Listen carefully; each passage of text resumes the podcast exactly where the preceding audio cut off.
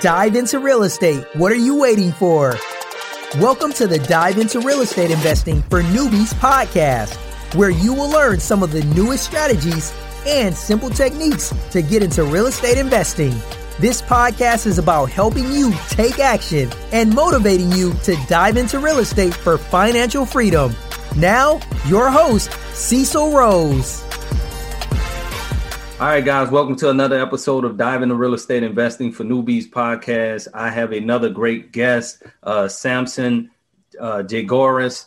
Uh, Samson, uh, man, he has an extensive background. That's all I have to say. I'm gonna read a little bit about his background, um, and I'm I'm just excited to have him on the podcast. So, Samson uh, over has over 12 plus years in the business. He's an executive leadership and entrepreneurship Samson has served as a professional futures and commodities broker, built a single family rental, rental property business, and a boutique gym. Uh, most notably, Samson has been a key player on the executive leadership team at uh, Madwire and Inc. 500 marketing and technology company located in Fort Collins, Colorado. Uh, he has aided in taking Madwire's revenue from 7 million to over 100 million and 35 employees to 600 employees in 10 years. So, uh, and it's tons of stuff, more stuff I can add, but I'm just, I'm ready to hear what Samson got to say, man. Just welcome to the show, Samson. Appreciate you being on. Yeah, man, I, am excited to be here. I think this is uh, real estate's the thing that I didn't know that I wanted to do when I grew up, and uh, I love that you're you know specifically focused on helping people find their way into it. If you're like me and you, we love it. We know the advantages of it. It's fun putting the deal together, hustling it down. Um, so I'm excited to just share what I know and and hopefully change some people's lives. Yeah. So um, you know, me and Samson was talking a little bit before the show, and uh, I was listening to another podcast, man, and uh, Alex Perto. I listened to him, and it was they were talking about multi-family versus single family, and they had man, they had dropped a lot of good nuggets, but um, uh, with Samson, Samson has done, he's doing tons of stuff from fix and flip to rehab to uh, single family, multi-family. But, um, you know, I'm very interested in uh, just his knowledge and his content that he's going to give today. So, Samson, kind of give us a little background of how you started and where are you located right now. So, I'm in uh, northern Colorado. Um, Fort Collins, Colorado State's up here. I live just outside of that in a little town called Windsor which is growing like crazy. It's one of the you know fastest growing segments of Colorado, just outside of Greeley. If you've ever heard of that, Greeley and Colorado Springs are like both both ends of the spectrum of the state. And so just growing like crazy up here, tons and tons and tons of land. You know, just to give you perspective, there's 5.5 million people in the entire state of Colorado. There's 8 million people in New York, New York. Um, so there's lots of land and lots of opportunity for residential development. So there's a ton of that going on right now right. in the state. Um, for me, I got my start back in 2008. So I graduated on a Friday with a degree in human physiology and decided to completely pivot and walk into a futures and commodities trading brokerage on a Monday. And uh, three months later, I was a newly crowned futures broker. And that was September 29th, 2008. And the Dow Jones fell 777 points in a single day, which set off the economic housing crisis. But as a you know 24 year old young guy, it was probably the best thing that could happen to me because I got baptized quick and uh, I was learning just real time every single day. You know, and, and being around seasoned traders and investors and and whatnot. Um, that's ultimately what ended up pushing me to real estate. And, You know, if you know anything about the futures market, highly, highly leveraged. You know, you can get 10 to 1 leverage on a lot of you know different types of assets. Like we were trading crude oil and gold and cattle and pigs and corn and soybeans and wheat and things like that. Um, the the consistent theme was though the people who uh, perennially made money were my producers meaning they were people who actually owned hard assets right? The farmer who went and traded futures was trying to hedge his cash crop or hedge his cash um, herd. He wasn't as concerned about just speculating on where price is going you know? And i think that's one of the things that I love about real estate is it's actually backed by something physical.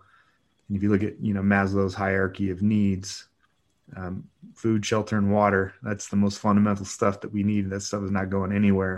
It's not going to be Ubered out of existence. If anything, technology is only going to enhance it, like we've seen with Airbnb, for example. Right, right. So, so you actually got into the market when the market bubble, the housing market bubble, had kind of just collapsed. So, uh, so you got a background in trading stocks, right? And yep. kind of got the background in real estate. So with the stock, I mean, uh, and I'm not trying to jump ahead, but the market is is I mean everybody's saying it's correcting themselves, but what is how is your outlook on that? People saying the market is correcting itself and Dow Jones is up and down and all this stuff. Um, I mean, what opportunities are we looking at right now? You know, it's funny there. Um, there are lots of sayings that exist in the world of trading and finance, and, and sayings, you know, generally hold some truth. A couple of those are everyone's a genius in a bull market. So over the last 10 years, you could have closed your eyes, picked pretty much anything and been successful.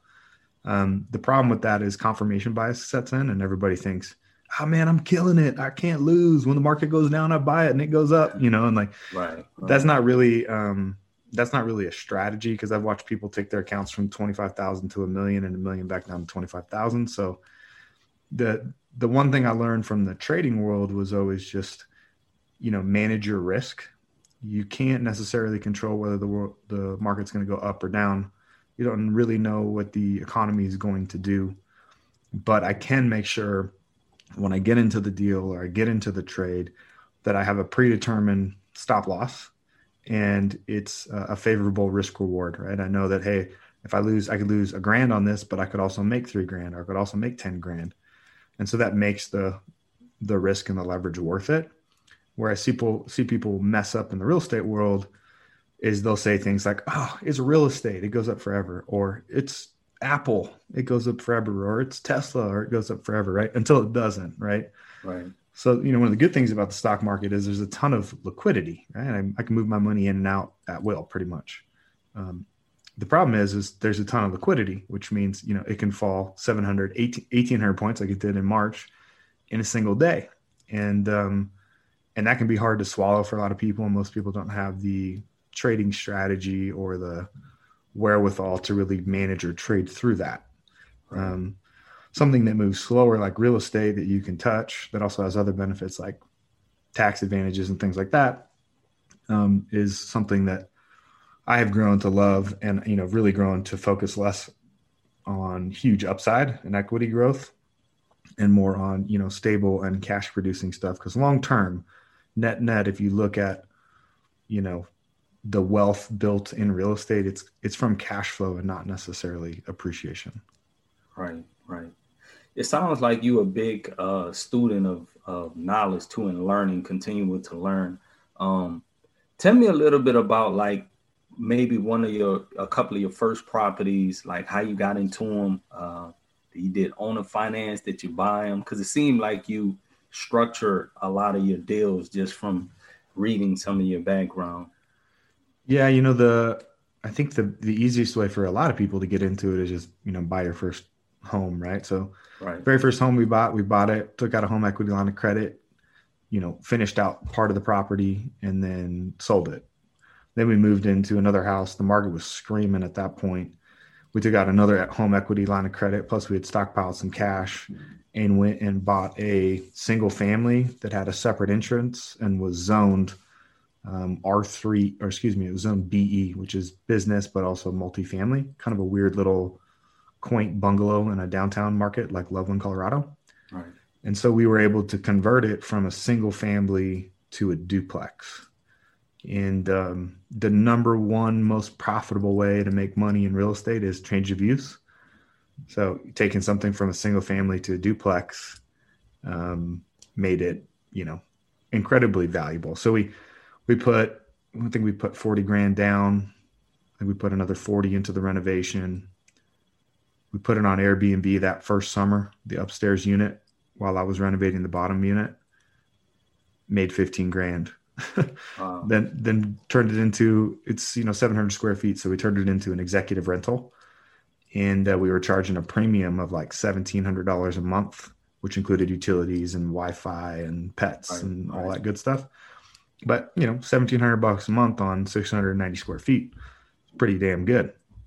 So, um, so once we finished the bottom unit, um, we moved a tenant into that temporarily, ran that thing through for till the following summer. Then we put both units on Airbnb that next summer, and we made twenty five grand that summer. So, mm. you know, we we basically within two years had made back our principal down payment on that, and then uh, and then we put full time long term renters in there. We haven't done Airbnb with that property since then. We did a cash out refinance, pulled out another eighty. So within two years, we've made one hundred fifty grand uh, off of that property that we were able to return in capital, and we were we um we still had you know another 200 grand in equity growth on that property. So that that one deal in you know four years made us close to 400 grand, something like that. Right. So let me ask you. So most of the properties, it seems like maybe you buy or come into, they have equity in them. So are you? I mean, if you were to, I'm, I'm like teach students or whatever, HELOC is one of the best ways to go in your advantage if there's equity in there to uh, where you don't touch on. Can you kind of go over that? Because a lot of people I talk to, I know it's different forms of HELOC. Some people just get HELOCs to uh, fix their home up, and some people get HELOCs where they can pay their home off quicker. Which some people I, I think don't have the the whole full knowledge of that. But yeah, I mean, go a little bit into that. Yeah, I mean, essentially, you know, when there's equity in your home, let's just say you bought a house for, we'll use easy numbers for 100 grand, and uh, you have a loan on it for 10 grand. The bank will give you an equity line of credit on the difference between what the home's worth and um, the principal pay down amount. And so, uh, you know, essentially, we were able to pull out a line of credit that was I think it was like 45 grand on our primary residence, which is where we lived. And then we were able to take that money plus cash to go buy an investment property. Granted, the household income that we had was high enough that it could support the loan, you know, because right. we went conventional banking on that one. But I don't think people realize that, you know, you're, you'll hear some people say, like, oh, you shouldn't own a home, right? You should take that money, you should buy a rental property or put it into an investment and live below your means, invest the difference. And I agree with that to a certain extent. But at the same time, if you're properly, we'll call it leveraging your house, right? You can, there's a lot of advantages that come with that. Um, like being able to take out a home equity line of credit. Now, don't take out a home equity line of credit and go buy a boat. You know, don't take out a home equity line of credit and, you know, go on a vacation. Um, but being able to have that, it's kind of like having this investor that's sitting out there that at any point in time you could draw 50 grand from and go leverage it. So right. that's kind of kind of how I think about it. But there's so many other ways to put deals together, you know, and, and one of the the primary ways, especially right now, there's so much money out there. There's just not enough deals. So right. if you're competent, you have the knowledge, and you can go and find deals, especially off market deals that you know aren't, aren't involving real estate agents then there's money to be had and you can go find it you know? And then it just comes about like getting it under contract and being creative and there's a lot more flexibility when you go outside of a conventional bank. Yeah i want to get in. So you you are a commercial real estate broker? Yep. And uh okay. Um so eh, what you just touched on too finding properties off market how are you finding these deals? Are you focused more on uh, multifamily now, or single family, or both? Yeah, you know, there's there's um there's a few different strategies in my portfolio. So we have an investment group, Growth View Properties, and we raise private yeah, money from right. from accredited investors. And what we're focused on there is buying stable, cash producing, large commercial apartment complexes throughout the United States, specifically focusing on the South. So we love Texas, we love Atlanta, we love North South Carolina those are all great markets to just buy a really good, stable cash producing asset. Um, where I live in Northern Colorado, it's a different strategy. Like in Northern Colorado, this is a growing market. Um, definitely, I would call it the winds of change. So you have to be a lot more opportunistic. There's not as much apartment inventory. The product's older. There's not as enough well qualified property management to manage that large commercial stuff. And when there is large commercial apartments, you know, the, the cap rates are so compressed that it's it's very very hard to make sense of them unless you're you know get some deep pockets and just the returns aren't there. So um, opportunistically in northern colorado the way that we find deals is by doing direct mail. Um, we network deeply. We run our own meetup. So we have one called legacy real estate investors me and my local partner up here patrick sukup we we just know everybody who's moving deals and doing deals and flipping deals and doing what, and whatnot. And then um, we we actually recently started a mentorship program. So we have uh, four bird dogs that are out there just hunting deals down, and they get they get paid a commission for finding the deal. But then they also get the mentorship if we bring them in and we actually like take them through the entire deal, right, right. so they can now learn because that's that's what hangs most people up. They're like, oh, I see this great for sale by owner, but I don't know how I would get the money. I don't know how do I would quantify the the fix and flip value on that, and I have no idea how I would project manage it or even sell it on the back end. I don't even know how to write a contract, you know. So you like, right? If you find that deal and bring it to me, I'll close it, and then we'll bring you through the whole thing. So are so, y'all doing that nationwide or just locally right that's now? just that's just locally. So that's our local strategy up here in northern Colorado, just because we feel strongly about where this part of the state is going.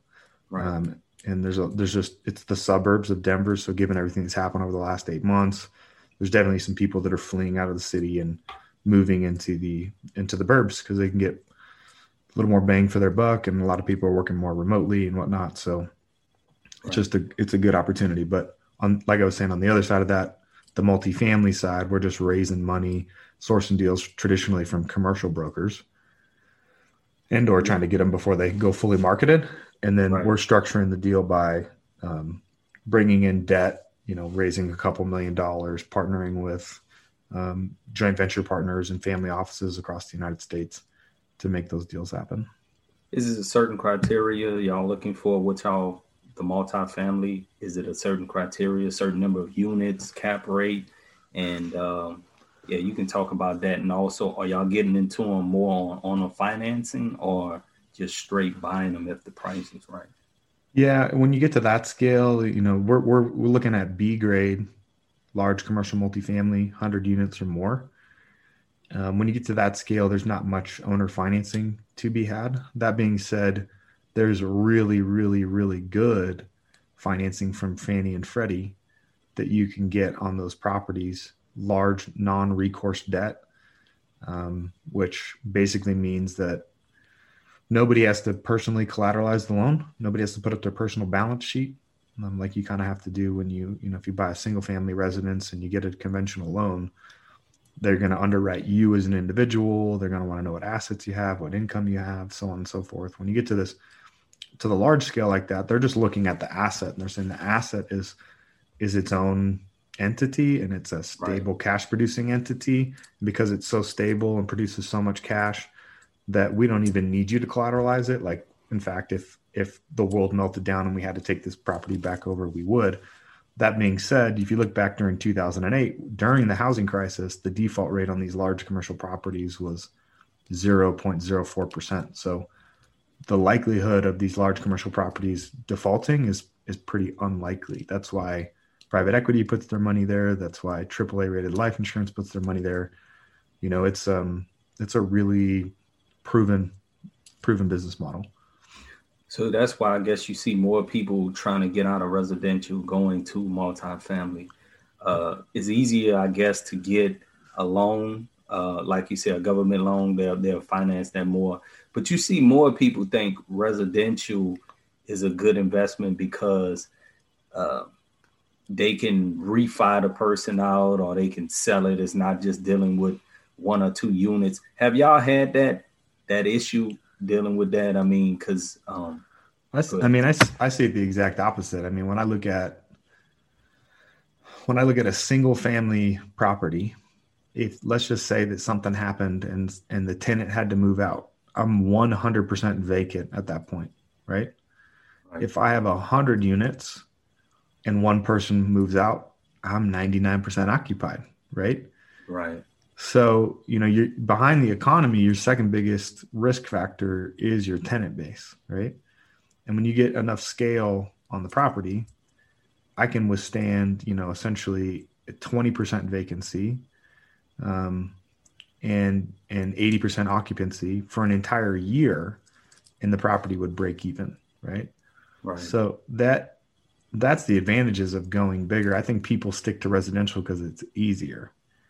The the barrier to entry is much easier. Like it's not easy to go out there and ask somebody to give you 50, 100,000, 250,000 dollars and then go do that 10, 15, 20 times. It's easy to do that one time. It's a lot harder to go pool all that money together, right? It's harder to take down the property because you're competing with institutional investors who have a billion dollars to deploy and you know, they don't care that it's only maybe operating as a 5 cap. They'll pay up and pay a 3 cap for that. So it's just hard it's a more competitive landscape, but right. you know, I, I wouldn't say that you know it, the residential is better than than apartment complexes. It's just harder. You know, it's it's harder to get into the big scale stuff. Right, right. So uh, let's talk a little bit about this. Uh, the company uh, is Madwire, right? Yeah, that's the name of it. The Inc. 500 Marketing and Technology. So uh, I know we were talking earlier about uh, marketing. Um, so everything it sounds like what you've learned um, through the company and building the company up. Do you employ that as far as with the real estate also? Do you kind of use that? How is that? How is that actually working? Yeah, I mean it's incredibly important. You know, um, when you're trying to raise money, you know the how you show up in the marketplace matters, right? Right. So if, if I'm asking somebody to write me a million dollar check, you know, I can't I can't look like a rookie. Like every facet of that has to be perfect. And and that's because what we know now is 90% of the research process is done before the customer ever talks to you. So people are spending a ton of time checking out your LinkedIn. Who are you connected with? What are you talking about? What are you writing about? What does your LinkedIn look like? They're Googling you, right? They're going to your website, they're reading up on that content by the time they actually get to you, you know, they know a good deal about you. So even in between that, you know, when somebody goes and they fill out a form on our site, you know, what happens after that? They get entered into an email automation campaign and they're being nurtured, right? They right, go on right. Facebook and all of a sudden they see a, a, little ad from us, right? Because it, and it's just reminding them, you know, at the end of the day, th- there's a ton of great investors out there. There's a ton of great multifamily syndicators out there um, we're not special. You know, like that's the beautiful thing about real estate is it's pretty straightforward. Right. Um, at the end of the day, you have to be top of mind when somebody's ready to deploy capital, and you got to be somebody that they can trust. Right? They're they're ultimately betting on the team, the operators that are putting the deal together, much less on the thesis behind multifamily. I mean, it's that's pretty easy to get your head wrapped around you understand real estate, you understand the scale that comes along with it, you understand that it's safer. It's like, oh, okay. Everybody's doing that. Everybody's pitching that. Everybody's, you know, doing that same thing. So right. marketing is crucial to just your overall success. But um, you know, there's there's different phases of that. It's, you know, finding investors or finding deals. How how do those come into your ecosystem? What happens once they engage afterwards? What happens once you actually get an investor on board? You know, how are you communicating with them on an ongoing basis, right? Are you right. sitting there and writing them a personal note, sending that? Somebody says, "Hey, I'm going to place a hundred thousand dollars with you." Like, you know, I'm I'm going to write them a personal note and send that to them in the mail. Um, that's all marketing, you know, and a lot of that stuff for a small group like us can be automated. You don't necessarily have to do it. Obviously, writing the note is something you have to take the time to do, but it can be automated. Um, there's tons of great technology out there and it's getting uh, more democratized and uh, more scalable for little guys like us to go and do it. And, that, and that's really what at Madwire, what we've done over the last, you know, 10 years is basically take the really complex world of marketing and try to simplify it for small business owners. Right. So, so basically, um, for the audience that's listening, they can, is this something that the audience can invest like small investors like myself. Uh, do y'all find properties? Is it more like investors that y'all find, or is just it is it more of um, looking for investors that are already out there? Y'all help them grow their business. Yeah. So, um, are you talking about on the marketing side or are you talking about? Yeah, on, on the, marketing side. On the marketing. Yeah. So, so marketing360.com is where, um, is what, how, it's kind of how we market our product. That's what it is, you know? Okay. And so, yeah, I mean, we, we spend a good deal of money on that business, you know, upwards of $500,000 a month in advertising to generate lead flow. And then that comes into our ecosystem. And then you work with a consultant and they kind of give you a gauge on hey here's what you need and here's what you should probably invest for what your goals are. Um, and i think the other thing to just mention you know when it comes to marketing is people just don't give it enough time. You know you're like you're planting a seed and you're watering it you know? Right. imagine if you planted a seed you watered this seed for like three months and a little sprout comes up and you're like oh can't even believe this isn't a full-size tree yet right? right? People would be like, "You're crazy, man. What are you talking about?" Right? Right. So it it takes time to plant the seed and nurture it and grow it. You know, you're a startup, and it, it it's going to take some momentum. So people tend to overestimate what they can get done in a year, and really right. underestimate what they can get done in three or five years. So marketing is definitely playing the long game. It doesn't matter if it's digital or or whatever it is if you're starting from zero, you have no brand presence, no online, no business, no lead flow, no nothing. Yeah, be prepared to make an investment to see the fruits of the labor on the other end. Yeah, I think too, like you, what you were saying about direct mail, there are so many people who are doing other marketing strategies, but you have to do other marketing strategies. But uh, not a lot of people will spend money on direct mail consistently, and I think that's why they don't have enough they say direct mail is not working, but if you are consistent with it and putting out the money, I promise you, there's a lot of people that's not doing it because they don't have the money to consistently do it. Yeah, I mean, just imagine you spent a thousand dollars a month on direct mail, and you did it for twelve months, and it cost you twelve thousand dollars, and you got no deals out of it. Right. And then on month thirteen, you got a deal, and that deal made you a hundred grand. Was it worth it? Did it have a return on an investment? Heck yeah, it did, yeah. right? Yeah. But most people they treat marketing like an event. Like like I, I did it and it didn't work. You know, it's a lot like right. the, look at um in the world of fitness, right? The New Year's resolution, right? New Year's resolution kicks in, in January. I'm gonna get in good shape by by Valentine's Day. They're out of there, right? Because they have this perspective that they're gonna go from couch potato to like supermodel in two months. And it's like, no, the dude that's the supermodel, he's been at it for 10 years. Right.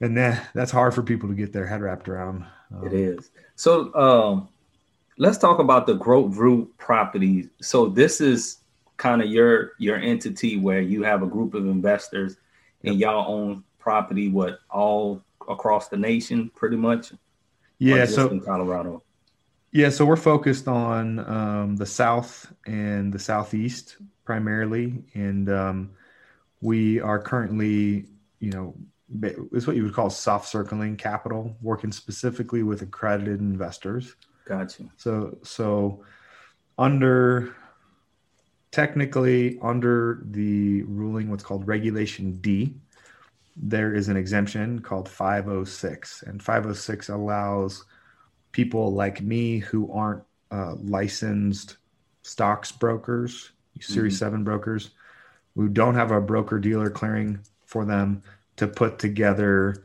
private placements. All private placement means is we're uh, we're essentially a private security, and I'm I'm creating this entity, and this entity is raising money and giving shares or equity for uh, individuals, kind of like stocks, right? Essentially, and um, and we're regulated by the SEC. And so there's certain rules and regulations that we have to follow according to that. One of those is we have to make sure investors are accredited, which simply means they have a net worth of a of a million dollars, not including their primary residence, or they have made at least two hundred thousand dollars for the last two years, or three hundred thousand dollars as a couple or household for the last two years. That kind of makes you um, qualified. Uh, that being said, there's been some really cool just new rules and regulations coming out with what's called reg cf which is regulation crowdfunding and that's crowdfunding. i was going to ask you about that yeah. yeah and so that's starting to really open up the the pool for investors who haven't hit that accredited investor status yet to be right. able to invest in private placements. And I have this conversation a lot because up until like this last year before crowdfunding really, you know, really took off, people would always get frustrated because they said, well, I have, you know, $50,000 and I want to put it into a, a passive real estate investment with a syndicator, but I can't because I'm not accredited. But I can go open a Schwab account tomorrow. I can go buy some, you know, pink sheet stock that nobody's ever heard of and throw $50,000 in my account and buy it. And the company could go bankrupt tomorrow and nobody says anything. Right. That doesn't even make sense. Right. So, so what Reg CF has done is it's allowed, it allows one people like me, syndicators, to be able to access capital from more people, but two, be able to help more people place their money. And then three, it puts some limitations on it to say, hey, if you only make $100,000, you can only invest 10% of that. So you can only invest $10,000 into this deal. So they're, they're, I mean, I get why they're doing it. They're trying to make sure that it's regulated so that um, investors who aren't as sophisticated aren't becoming prey of bad, bad people, you know, essentially. Right. But at the same time, they've really structured the system to push people towards traditional investing like stocks um, and really shied away from from you know private placements and alternative assets like real estate, which I think is a is a shame. But you know, people like us are out there to change that. So right, right, man, you have a wealth of uh, wealth of information. So, if you were getting into real estate, what advice would you give someone like a newbie? Uh, the name of the show is Diving into Real Estate Investing for Newbies. I mean, what advice? I mean, you got so much knowledge and your background is full. I mean, where would what would you tell them, you know, as far as if they were trying to start? You know, I just wrote an article on this the other day. It was called Five Ways That People uh, Become Real Estate Investors. The very first way that I think people like me were not blessed with, maybe even you, are they're born into it. I was, you know, I come from a blue collar family, don't have a lot of money. Uh, my parents don't really know anything about real estate or investing. And, uh, and there are those people who are born into it. And obviously if you're born into it or you have an uncle that did it it's it's that much easier. So that one kind of there's i would say like 90% of the people go ah, there's that's not me. The next way is to just work in the industry. You know uh, i know you're a real estate agent as well like i am. And um and just being in an industry for seven to ten years starts to give you a lot of confidence because you work with investors and you understand how other people are doing it. You could also go be a mortgage broker you know, those are some really good ways to just get experience and and kind of understand what's going on. You know, knowledge plus experience equals confidence. And uh, getting the knowledge and working in the industry for seven to ten years, there's enough hours, the ten thousand hour rule, where you start to feel like, okay, I feel like I could do this on my own. That being said, not everybody who not everybody who's a real estate agent or a mortgage broker should uh, be a real estate investor. In fact, a lot of them don't know very right. much about real estate investing. Right. Um, the other way to do it is to just go bang your head against the wall and uh, and learn the hard way, trial by fire. You know, reading great books. Obviously, everybody's heard of Bigger Pockets. If you haven't, you should spend some time on there. Great books and resources to kind of help you get started. Um, I call it the playground mindset. You know, the very first thing you do is you just you show up to school the first day and these kids are all playing this game. You've never seen it before but they look like they're having a lot of fun.